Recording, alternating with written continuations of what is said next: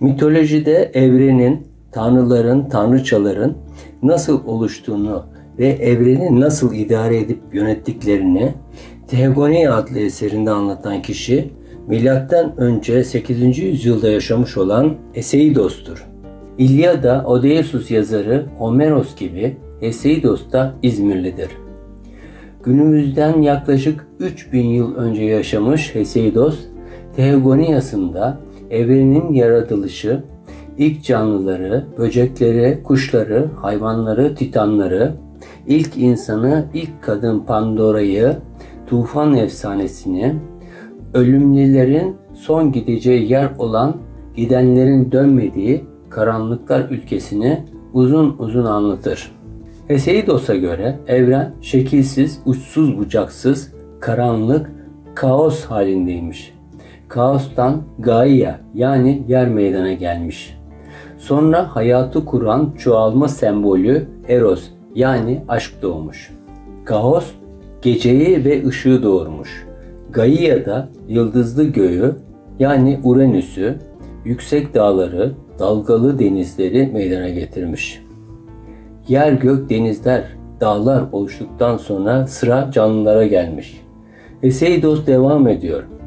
Gaia yani yer, oğlu Uranüs'ta yani gökle birleşmiş. Bu birliktelikten 12 titan meydana gelmiş. Sonra alınlarının ortasında tek gözleri bulunan dev Keiklopslar üretmişler. Uranüs yani gök doğan çocuklarını yutup yerin derinliklerine atıyormuş.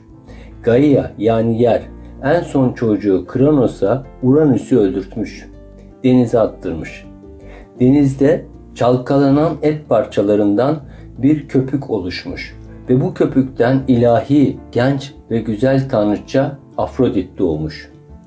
Kronos kız kardeşi Reha ile evlenmiş. O da babası Uranüs gibi doğan çocuklarını yutuyormuş. Son çocuğu olan Zeus da onu öldürmüş. Zeus, karısı Hera, çocukları, kardeşleri ve diğer tanrılarla Olimpos dağına geçmiş ve evreni yönetmiş. Heseidos'un yaşadığı tarihten binlerce yıl öncesine dayanan Anadolu efsaneleri Gılgamış destanıyla, Kumarbi destanıyla ve diğerleriyle ona esin kaynağı olmuşlar. Tabletlerden okunan bu destanlar belli değişikliklerle Heseidos'un Teogoniyasında yer almışlardır.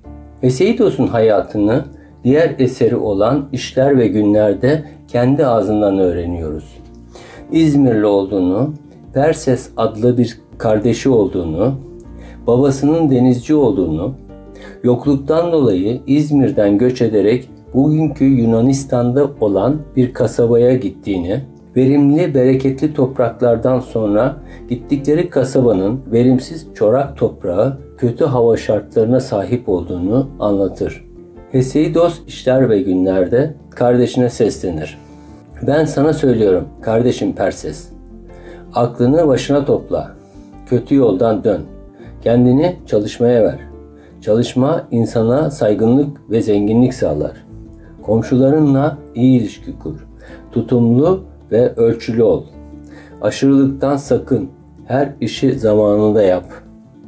Devamında tarım işlerinde elverişli mevsimleri, denizciliğe uygun ayları günleri, evlenme çağının ne zaman uygun olduğunu, gelenek, görenek, dini duygulara saygılı olmayı, uğurlu uğursuz günleri bilerek davranmayı, ayın birinci, dördüncü ve yedinci günlerinin kutsal olduğunu, ayın 14'ünde doğan kızların güzel olduğunu, guguk kuşunu, turnayı, kuzgunu, salyangozu anlatır uzun uzun.